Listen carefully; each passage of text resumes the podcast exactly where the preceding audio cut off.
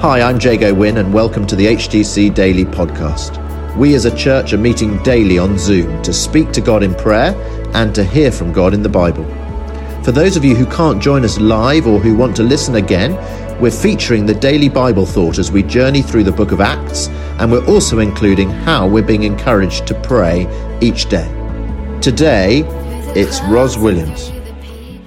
Good morning, everyone. Lovely to see you all this morning. So we're um, in Acts chapter 18. Paul has been preaching in um, Corinth, and in the last few days we've heard about um, the opposition that he faced. There's also also some encouragement. People like Crispus and his family believed and were baptized. There's opposition and encouragement. And now we're in Acts chapter 18, verses 9 to 11.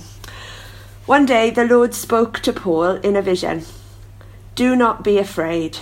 Keep on speaking. Do not be silent, for I am with you, and no one is going to attack and harm you, because I have many people in this city. So Paul stayed in Corinth for a year and a half, teaching them the word of God. So, what's the first thing um, God says to Paul in this vision? Do not be afraid. Do not be afraid. Keep on going, for I am with you. And you might have heard it said before that God says in the, in the Bible 365 times, do not be afraid.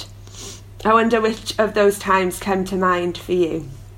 In Isaiah, maybe when it says, Do not be afraid, from when, for I am with you. Or in the Nativity stories, when um, the angel spoke to Mary and said, The Lord is with you, do not be afraid. Or to the shepherds, Do not be afraid. And I think do not be afraid is a message that we all need at the moment. Do not be afraid in these uncertain times. Do not be afraid in the face of lockdown and loneliness and sickness and job insecurity. These things are very real, but do not be afraid because the Lord is with us. And God is telling Paul in this vision not to be afraid of keeping on going in Corinth. Do not be afraid. Keep on going. That's what God says to Paul. And sometimes staying where you are, plodding on, keeping going in the face of a challenging relationship or um, no apparent results. Sometimes we would much rather escape to something much more exciting. But God is telling Paul in this passage, keep on going. God is not telling Paul not to be afraid of some dramatic and exciting change. But God is saying, do not be afraid of just keeping on. Do not be afraid of continuing to do what you have been doing.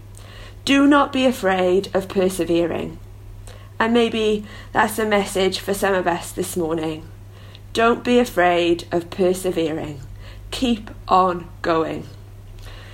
God is saying to Paul, in the face of the opposition, keep on speaking up. Don't be silenced when there is challenge.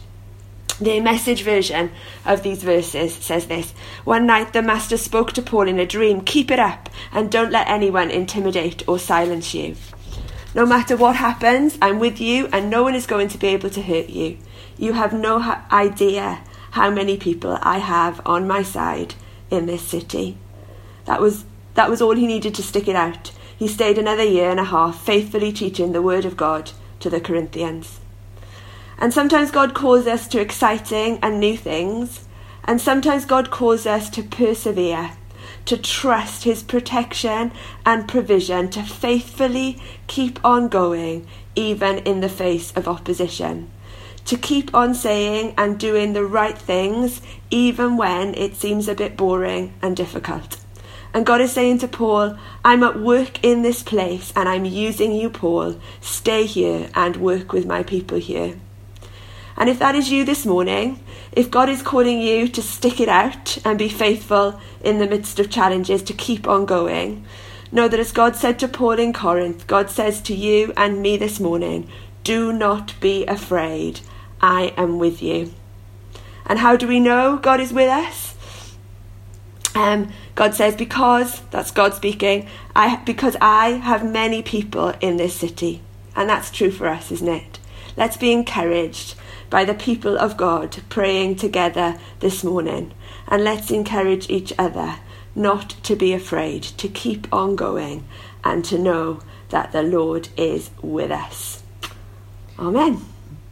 Ros, thank you so much. This morning we prayed in line with verse 9 and 10 to not be afraid, to not let anyone intimidate you or silence you, and to be supported by the fellow believers of Jesus among us and the angels too. And we really prayed that God would break uh, the power of anything that would be intimidating us, silencing us, instilling fear in us, that His perfect love would drive out fear. We also prayed into Black History Month, which begins today, the 1st of October.